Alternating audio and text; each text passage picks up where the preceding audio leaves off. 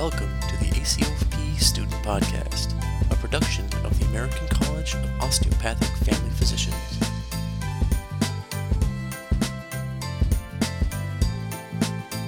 Welcome to the ACOFP DO.FM Student Edition podcast. This is Joe Lee, your National Student Executive Board President. Today, we're bringing you a two part podcast based on a recorded session from the 2021 annual convention called Oh, the Places You'll Go, where I had the opportunity to talk with three members of the ACOFP Resident Council about applying to residency in this virtual environment. Enjoy part one and be on the lookout for part two coming soon.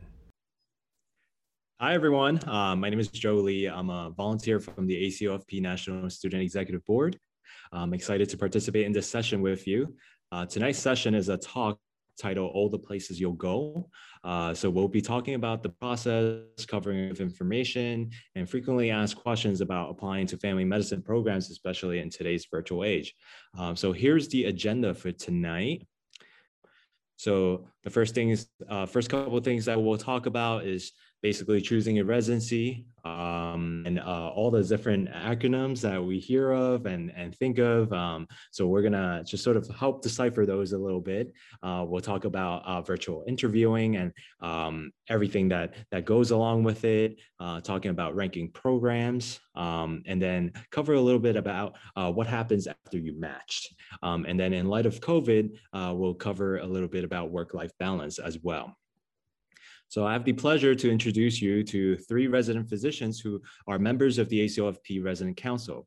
So the first person is Dr. Ian Singer. He's a PGY2 uh, resident. He attended, he attended Nova Univer Southeastern University, Dr. Kiran Patel College of Osteopathic uh, Medicine.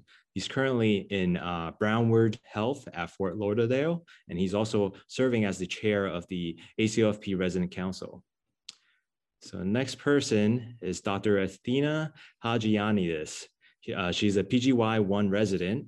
Uh, uh, she attended Oklahoma State University College of Osteopathic Medicine in Tulsa, Oklahoma. Uh, her, her current residency program is OSU, OSU Cherokee Nation Family Medicine Residency in, in Tahlequah, uh, Oklahoma. Uh, she's currently serving as the vice chair of the ACFP Resident Council. The next person, our last person, uh, definitely not the least, is Dr. Jordan Wong. Uh, he is PGY one resident. Uh, he attended University of Pikeville, Kentucky College of Osteopathic Medicine. Uh, his current residency program is Sampson Regional Medical Center at Campbell University. Uh, he's, he's serving as one of the member of the ACOFP Resident Council. So with ado, I'll, I'll just dive right into the questions. We prepared a couple questions um, that uh, we have for our, resident panel. So I'm going to start off with Dr. Singer um, and just basically uh, give us a couple of resources uh, um, on sort of like how do you how do how do we research uh, res residency programs? Uh, what are some resources out there? There's a number of ways you can research um, residency programs.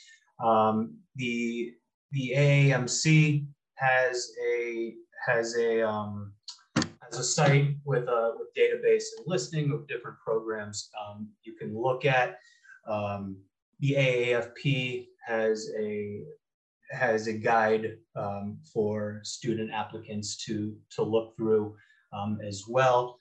Um, you should also be going through your medical schools uh, they that your graduate um, education offices um, should um, have, have databases for you there as well. There's also good old Google searching, which is something I did um, a lot of um, when it came to researching residency programs, especially in the regions that I that I was interested in. Uh, there's another really helpful source is called FREIDA that's hosted by the AMA.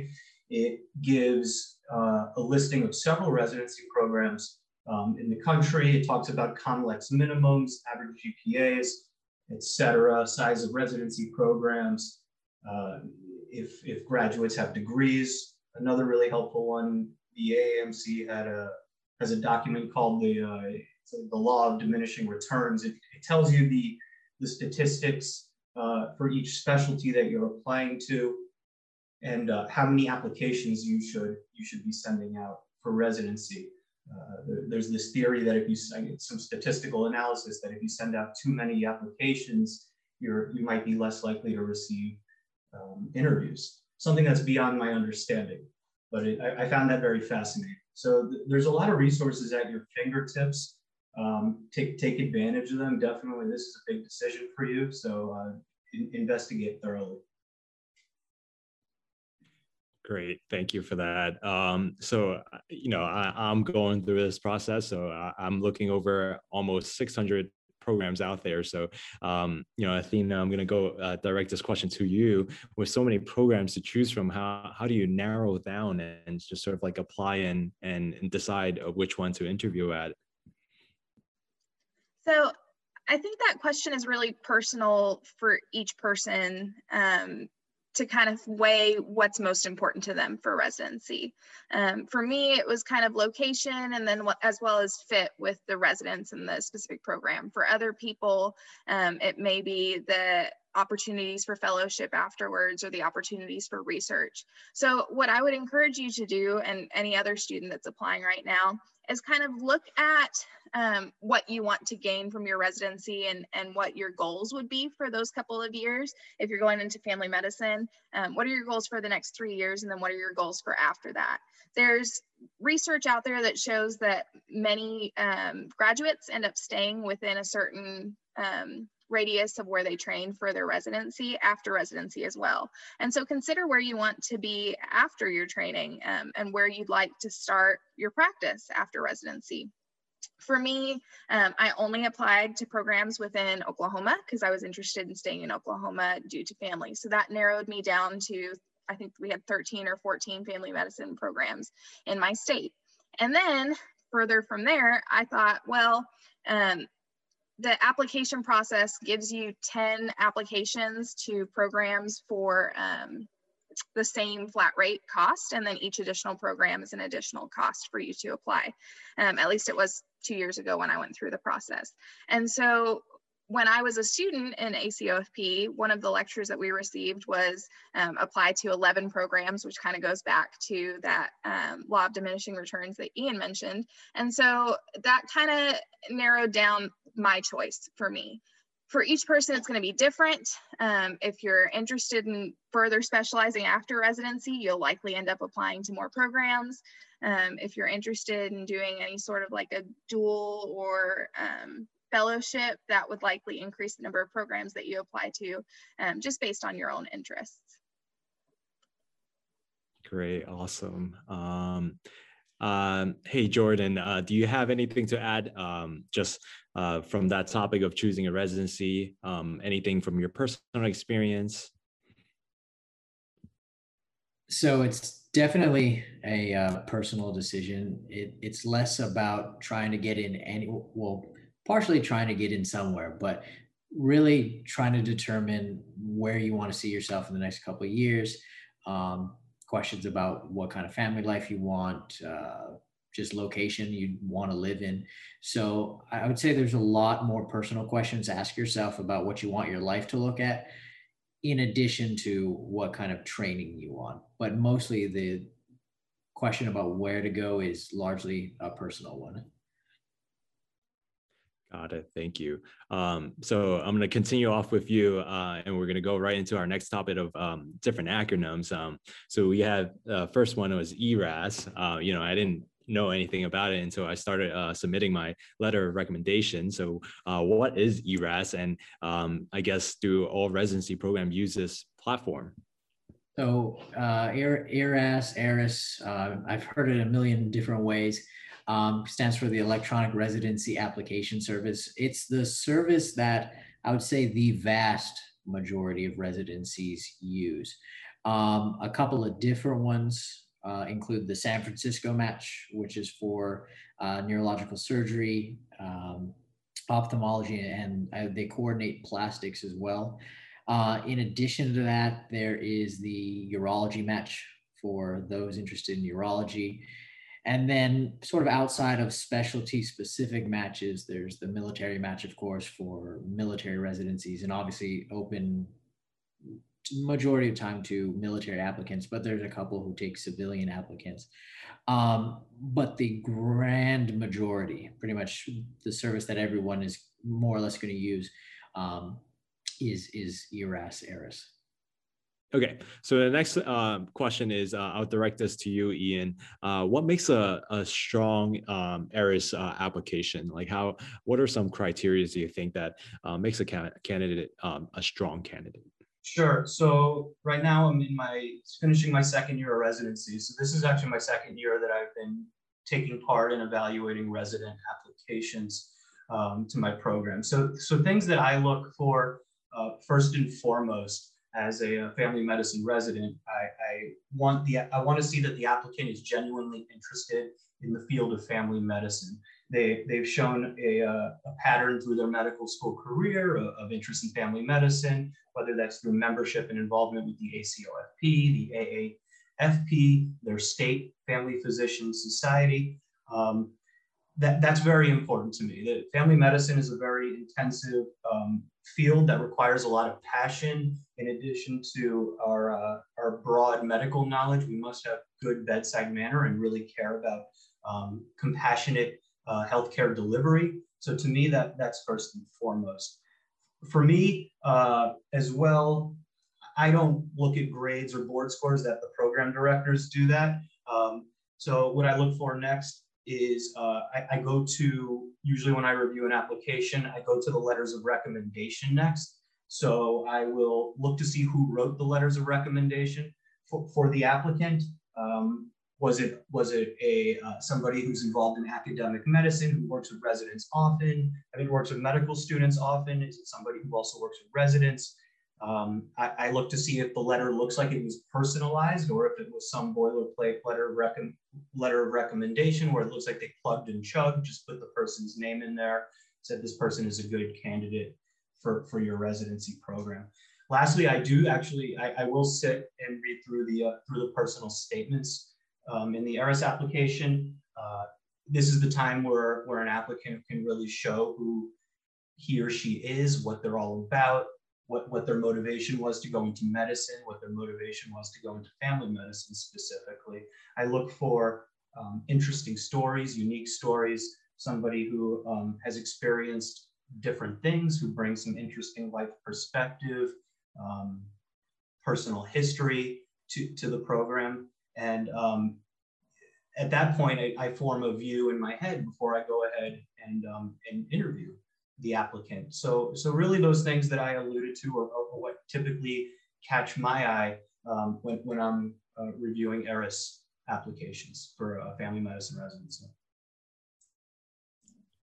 Great, thank you so much for that. That that was very helpful. Um, so Athena, I'll, I'll, direct this question to you. Um, if an applicant has a, a red flag, uh, like a failed board score or uh, a failed course, um, uh, how do you recommend to sort of like addressing that in uh, the ERAS uh, application?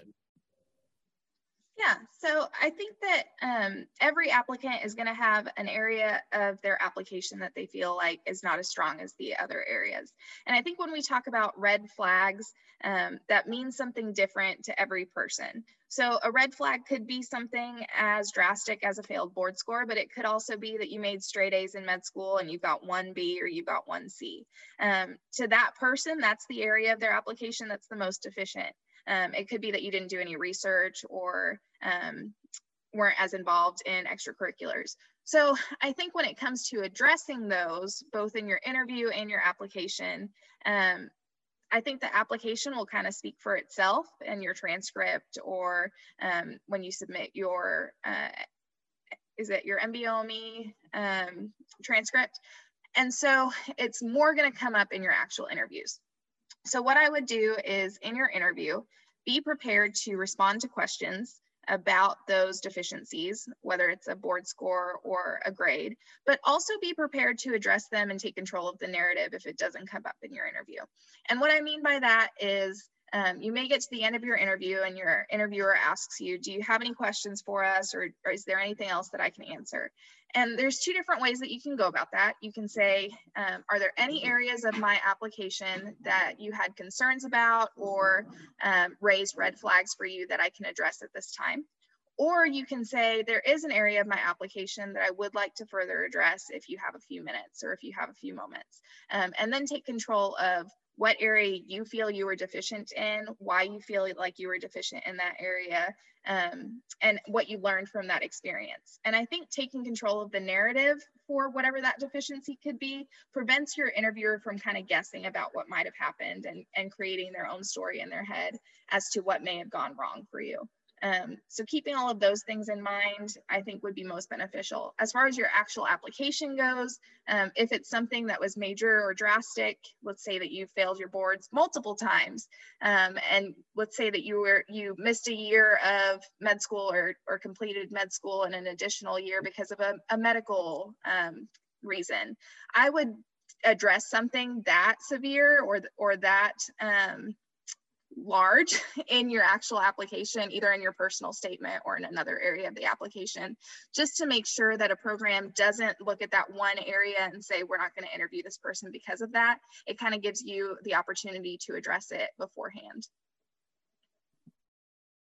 Thank you for that. Um, Jordan, um, the next question is uh, what is what is VSAS? Um, you know, I, am going through this uh, and I'm applying, submitting application, and and you know, I, am I'm, I'm trying to uh, make sense of uh, eyes um, uh, application and the rotation and audition rotation. So um, can you just explain a little bit about VSAS and and maybe just touch on uh, how many audition rotation we, should we apply to and um, and different advice that you would provide for uh, students who are going through this process? So while I didn't use VSAS myself, um, so take all of this is more superficial information.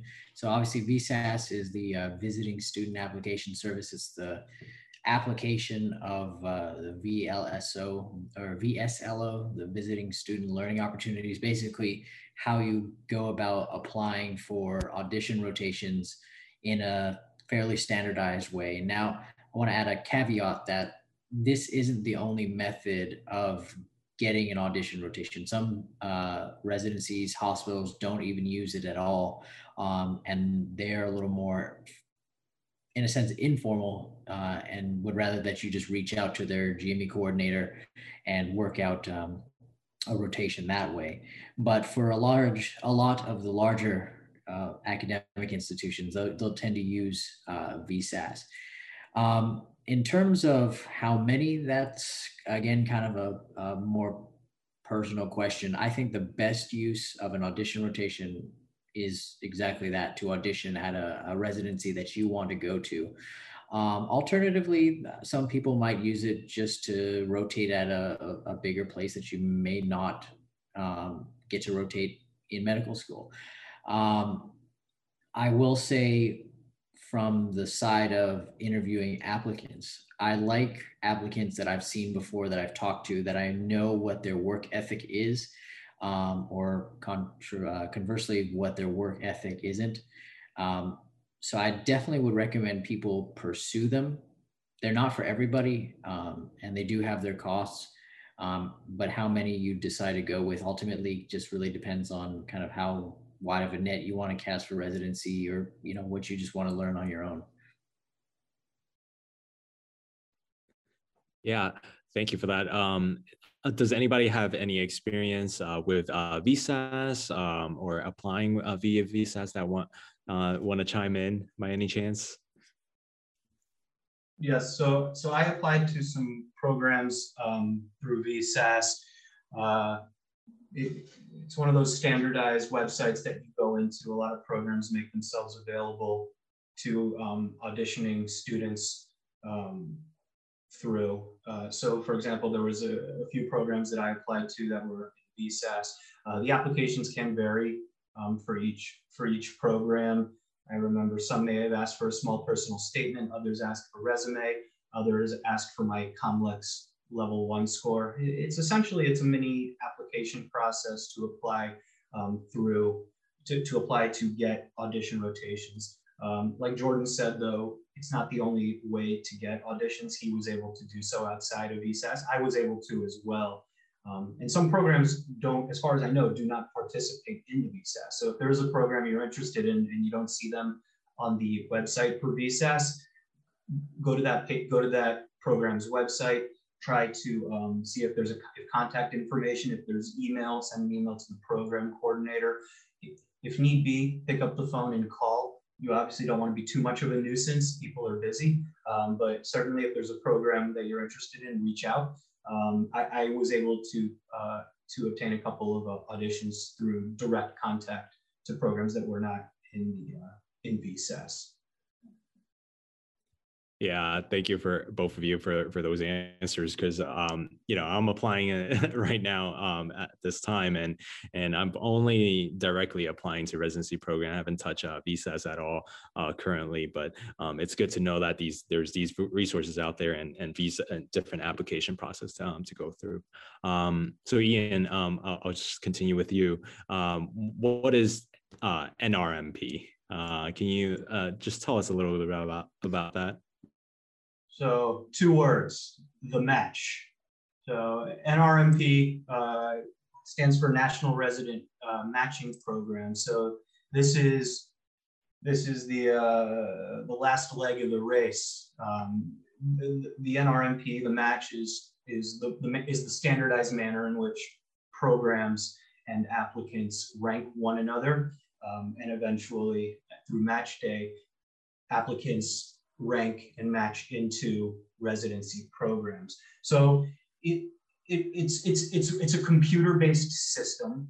Um, let's say you were applying to, you interviewed at 10 programs, you decided you really liked seven of them, and you are going to rank seven of them. So when the day comes to submit your rank order list, ROL, I believe is, is one of the nicknames for it, you list the order of programs um, through the NRMP um, website that you are interested in, uh, in matching with, with your first rank number one, the program you want to be with the most. In turn, the residency programs will rank applicants. Um, it could be 10 applicants they'll rank, they could be ranking 100 applicants. They, residency programs will rank the applicants in the order that they like the applicants. So let's say you are applying to program A and you, you really want them, you rank them number one on their list. Um, they, the program, program A is accepting five uh, new members of their class. If you rank them number one because they're your favorite choice and they rank you in their top five, you will match to that program. Um, it, it's, it's, I think they describe it as like a snaking match. Um, there, there are videos on YouTube that explain it much more eloquently than me. Um, but that, that's the NRMP. It, it's the standardized system through which you match into programs. Now, there are people who don't match into programs through this through the regular NRMP match, and still through the NRMP system, they can apply um, the, through through the SOAP. It's the uh, the supplemental um, offer uh, acceptance program. And that I kind of um, analogize that to, to essentially like free agency in sports. Um, you weren't signed, you weren't drafted by a team um, through the match, but you can then you'll get access to a list of programs that didn't fill their class, and you can apply directly to those programs that still have opening. And then you can match that way still being part of the NRMP match. So it's it's complicated, um, but that, that's pretty much it in a nutshell. Um, I, I, again, as with anything, I encourage any anybody uh, who's going who's going to be going through the match in the next year to to definitely look it up and, and read about how the algorithm, the match algorithm, works through the computer system. It's pretty interesting. It's stressful, but um, yeah, I encourage you definitely to to look into it the uh, one thing I wanted to add on to that um, is depending on how old the resource you're using is, even some uh, web pages of, of major uh, organizations are still not quite up to date. Uh, you may come across uh, some terminology, the AOA match or the osteopathic match. Um, it was a, a match for DOs exclusively that used to exist but was gradually phased out over the last uh, five years, with it the last of it being um, 2019 match. Uh, as of 2020, it's no longer used. So the only matching service that we use now is the NRMP combined ACGME match. So if you do see AOA or osteopathic match, just something we don't use anymore. Thank you for that clarification. I think that's helpful because, um, you know, uh, more acronyms. Um, but uh, Athena, um, how much do you recommend students, um, you know, try to budget uh, applying to and sort of interviewing for residency? Um, that's always something that we're we're, we're always uh, struggling with um, as as medical students. So, so I think when it comes to budgeting, I, I did not do a great job at that um, and didn't really pre-plan for it. Going into my fourth year of medical school, um, I requested an additional $5,000 of financial aid for that academic year, knowing I wasn't taking out the full amount that I could each year prior to that. And the reason that I chose $5,000 was because I was interested at the time in doing a month um, audition rotation at a program out of state that I would have had to um, have all of the expenses for my travel and then for my housing and stay while I was there. Um, so it wasn't so much that I was concerned about the actual application itself. It wasn't that I was concerned about paying my ERAS fee or my fees to the NBOME. It was more so that I was factoring in that I was interested in traveling um, for my application season. And so I think students that are interested in doing that may want to sit down and really calculate costs a little bit more closely.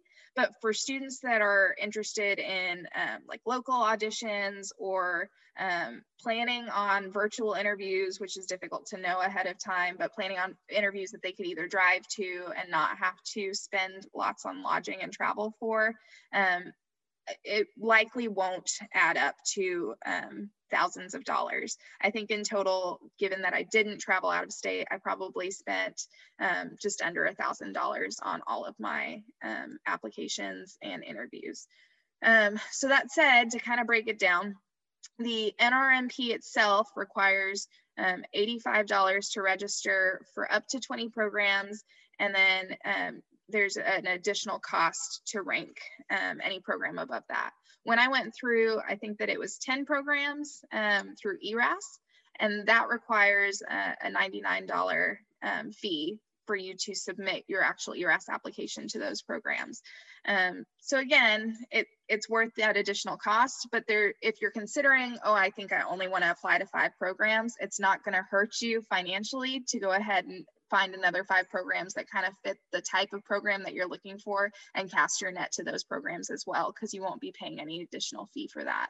Um, VSAS and VSLO has a fee associated with it, but not everybody will be using that. And then also use your um, actual medical school as a resource to talk about um, if they cover any of those fees, because some schools do and some schools don't. Great, thank you.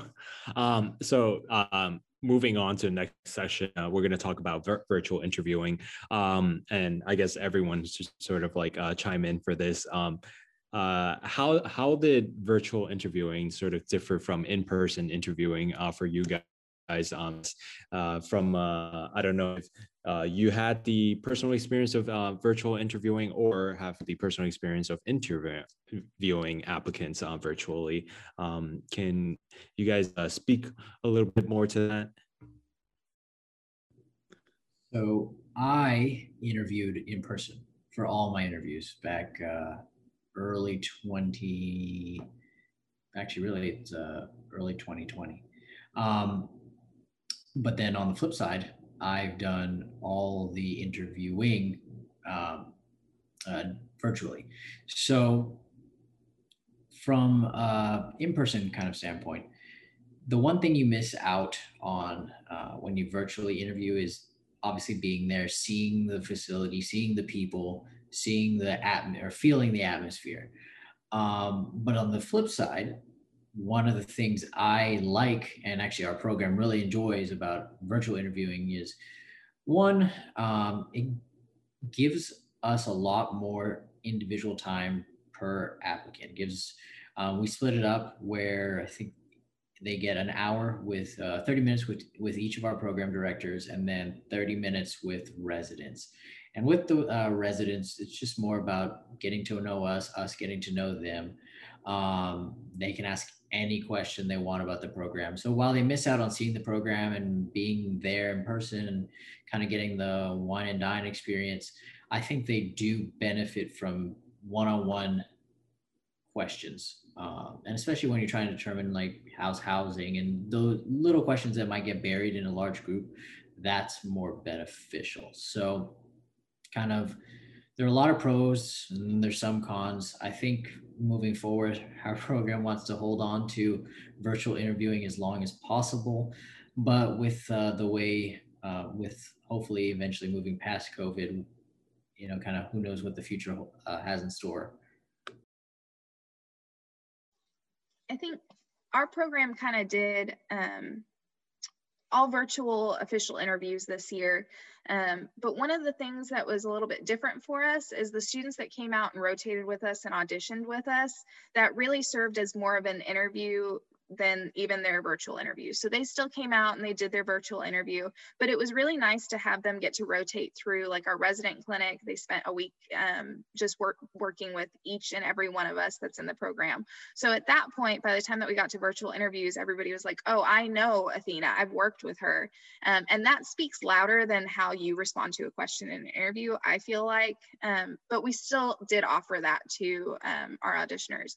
For the students that were out of state, the thing that I think you miss out on or lack is kind of how well you gel and mesh with the residents in the program. And for me, that was one of the biggest deciding factors for where I wanted to go to residency. I knew that wherever I went, I could kind of make my experience what I wanted to make of it as far as educational wise. You can dedicate as much time to your education. But if you end up at a program where you just don't fit in with the people or you don't mesh with the environment, it makes for a very difficult three years of residency. So um, I would take it upon yourself if a program doesn't offer um, in person interviews or you don't have an opportunity to rotate with a program that you are very seriously considering to try to reach out potentially to some of the residents or to the program and say, hey, I can't come out and do a full audition, but if it's somewhat local, maybe you can go spend a couple days with them um, if that fits into your schedule. Or maybe you can talk about contacting some of their residents and asking questions about the culture of the program and the residency. Awesome. Um, you know, I'm just gonna uh, stick with you. Uh, so, what do you what do you think are some key things to sort of determine uh, what it what is it for um, you know students and also uh, applicants versus a residency program? What are what are some things that um, you know some key questions to ask or just to figure out uh, how this program is a good fit for me? I think when you're looking at fit of a program, one, just like I mentioned, how well do you get along with who will become your co-residents, as well as how well do you fit with your potential faculty.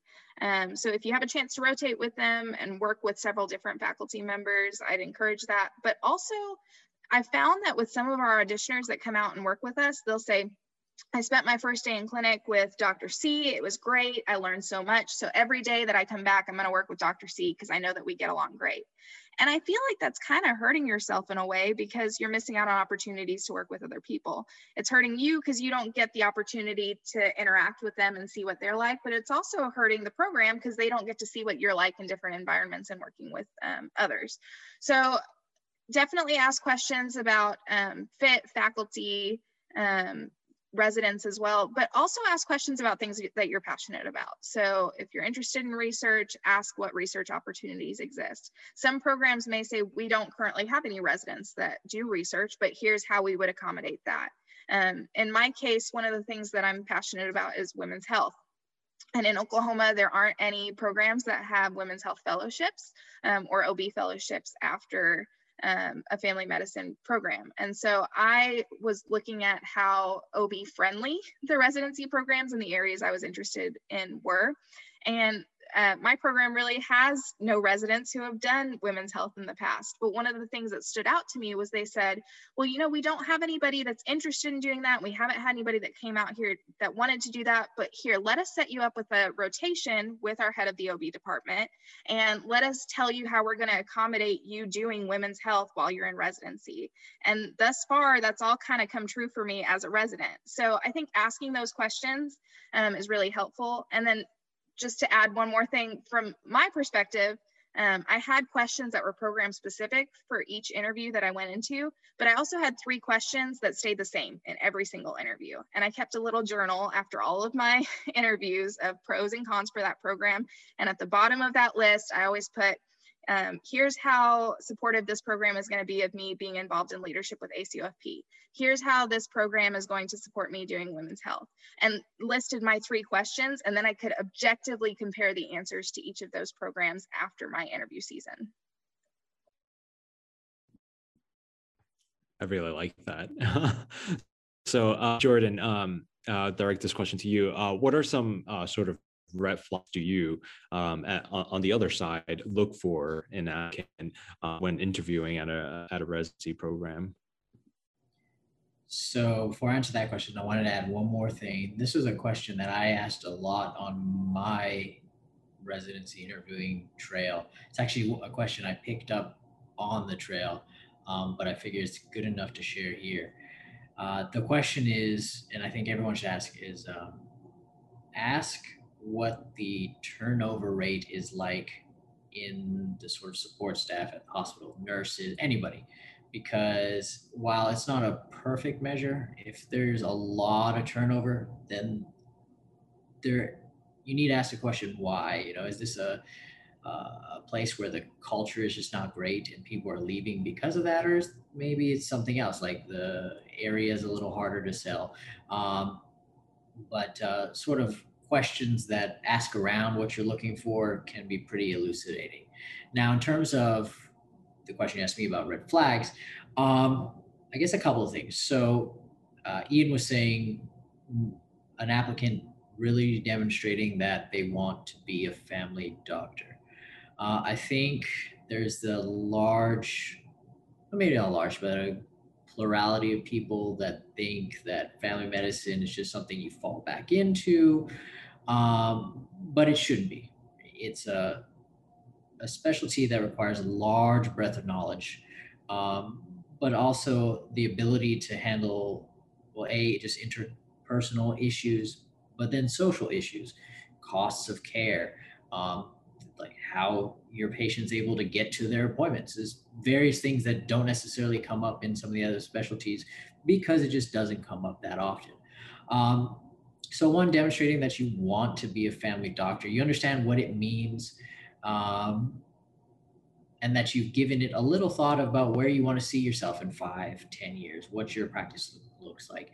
Um, if you don't kind of show those things, it's pretty easy, especially like, you know, if your application is is built for dermatology and yet you're applying to family medicine the question is oh why did you decide late last minute you know maybe i wanted to be a family doctor and that's fine um, or is this a fallback? So that's number one. Number two i kind of touched on earlier is when we meet you in person like for an audition rotation that can really sink or or, or elevate you. Um, so if there's somebody applying to my program that's rotated with us that just didn't perform at the level that we expect, that can hurt. Um, and then I think the last major sort of red flag is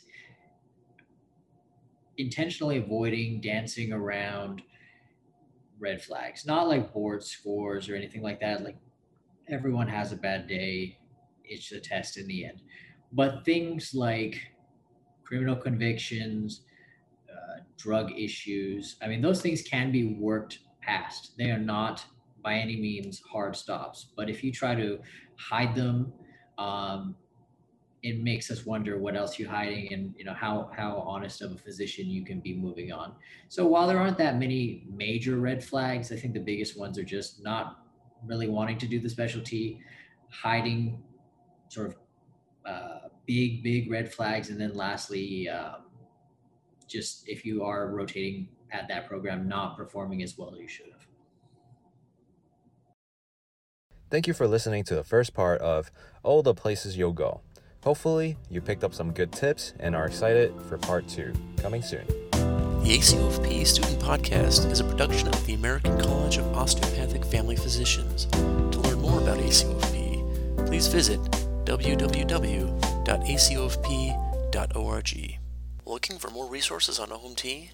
Visit ACOFP's OM Teaching at www.acofpomteaching.com and ask your institution if they subscribe so you can have access to over 150 OMT videos and support materials.